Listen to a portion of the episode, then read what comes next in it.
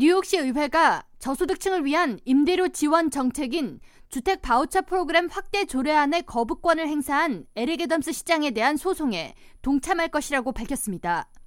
시 의회는 21일 저소득층 주택 렌트비 보조 프로그램 확대 시행 조례안에 연이어 거부권을 행사한 애덤스 시장은 주택 바우처 프로그램을 당장 절실하게 필요로 하는 주민들의 기본 권리를 침해했다면서 앞서 뉴욕시 비영리 단체인 법률구조협회가 시장을 대상으로 제기한 소송에 합류할 것이라고 밝혔습니다.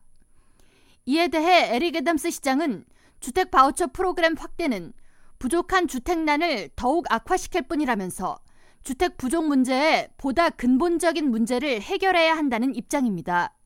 10,000 households have vouchers and they're in the shelter system unable to find a home.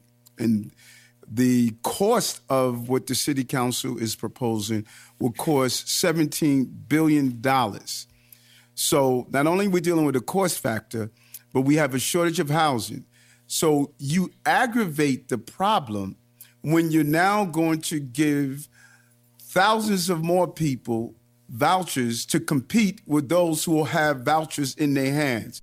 시장은 노숙자 및 망명 신청 이민자들은 주택 바우처 프로그램 수혜를 통해 영구적인 주택을 마련하기가 더 어렵게 되며 뉴욕시는 수십억 달러에 달하는 재정 지출을 감내해야 한다면서 뉴욕주와 협의하에 더 많은 주택을 건설하고 저소득층 가정이 경제 활동을 통해 주택 비용을 마련하도록 정책을 이끌겠다고 설명했습니다. We're now transitioning into a stabilized state because this is going to be here for a while.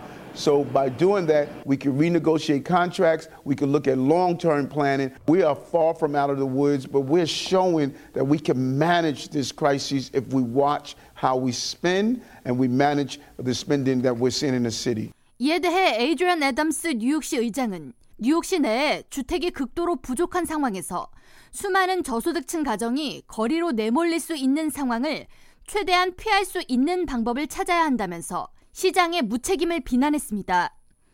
뉴욕시 의회는 지난해 7월 에릭애덤스 시장이 거부권을 행사한 뉴욕시 주택 바우처 확대 조례안을 42대 8로 재통과시키며 시장의 권한을 무력화시켰으며 시장은 지난 12월 다시 한번 거부권을 행사했습니다.